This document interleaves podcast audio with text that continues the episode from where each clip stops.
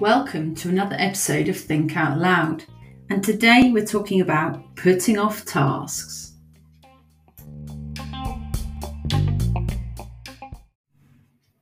How many times have you said, I will do it tomorrow, or I'll do it later, or I'll get round to it? Who are you kidding? Happens a lot uh, to everyone, I think. And um, it's one of those things I was thinking about. Why is it that we do that? Why do we put it off? Why do we avoid it? Do we even realize we are avoiding it? Um, and there was a number of different things I was thinking it comes down to. Firstly, you don't want to do it. It could be a task that's unpleasant, or you know, doing doing a chore around the house, doing a task at work that's very mundane and dull, um, and repetitive. So it could be that you don't actually want to do the task and therefore you put it off and you put it off and you put it off until it gets to a point where you have to do it, right? Um, so that's one of the options. But equally, it could be that you're actually scared of doing it. Um, and I thought that was an interesting concept because a lot of the things that we do do on a day to day basis aren't actually that scary, although we perceive them as being quite scary. Um, so possibly it comes down to that. What's the fear that you have about that doing that particular task? Um, is it provoking an anxiety and hence you're kind of blocking it out until tomorrow? I'll come back to that tomorrow. I'll do it tomorrow. I'll break that habit tomorrow. I'll plan things tomorrow. I'll get up early tomorrow. I'll just have another lie in today and tomorrow I'll be better. I'll try harder, etc. I'll get back to the gym tomorrow.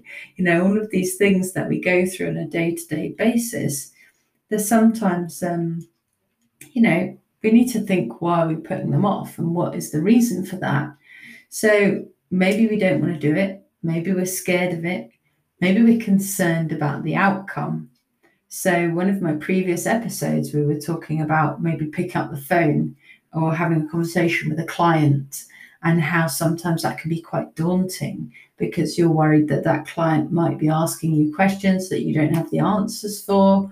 Um, you you you could be put on the spot and and not know what to say or freeze, um, lose any vocabulary, which has happened to me before. Uh, you could be doing a presentation or standing up in front of a crowd where you suddenly have brain freeze and you can't think what it is that you need to say. What are the next words? You've seen it time and time again on uh, the likes of Dragons' Den, where they're pitching for investment and they just clam up.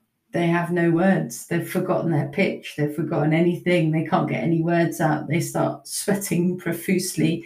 Um, so there's, you know, a lot of this is down to fear or anxiety or worry about what the actual outcome might be. Like normally, if you're building up to doing a presentation, it's not that likely you're going to forget everything. It's not that likely you're not going to have the right answers. And in most cases, you're going to be pretty well versed to be able to manage any any queries that come up. You're the person that's put that data together. You're the person that's done all of that work. So you're the best person to know about it, right?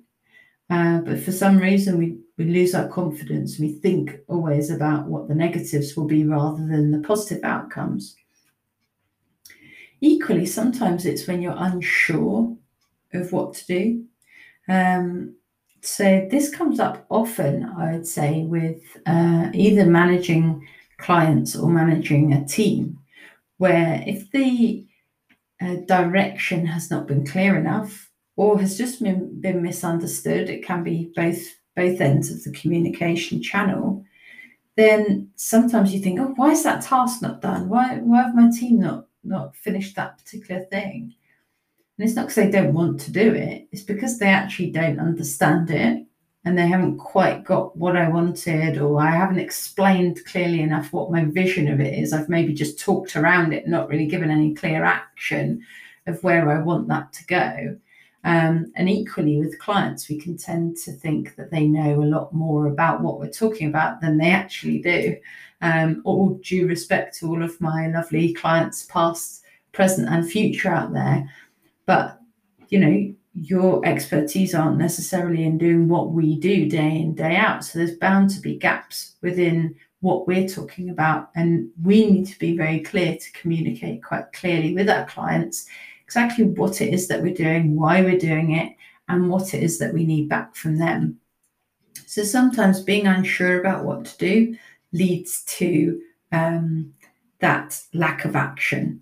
Um, and then finally, I think prioritizing things over that particular task. And that probably comes down to a number of the other points that I've mentioned. So if you're putting that task at the bottom of the list, normally there's a reason.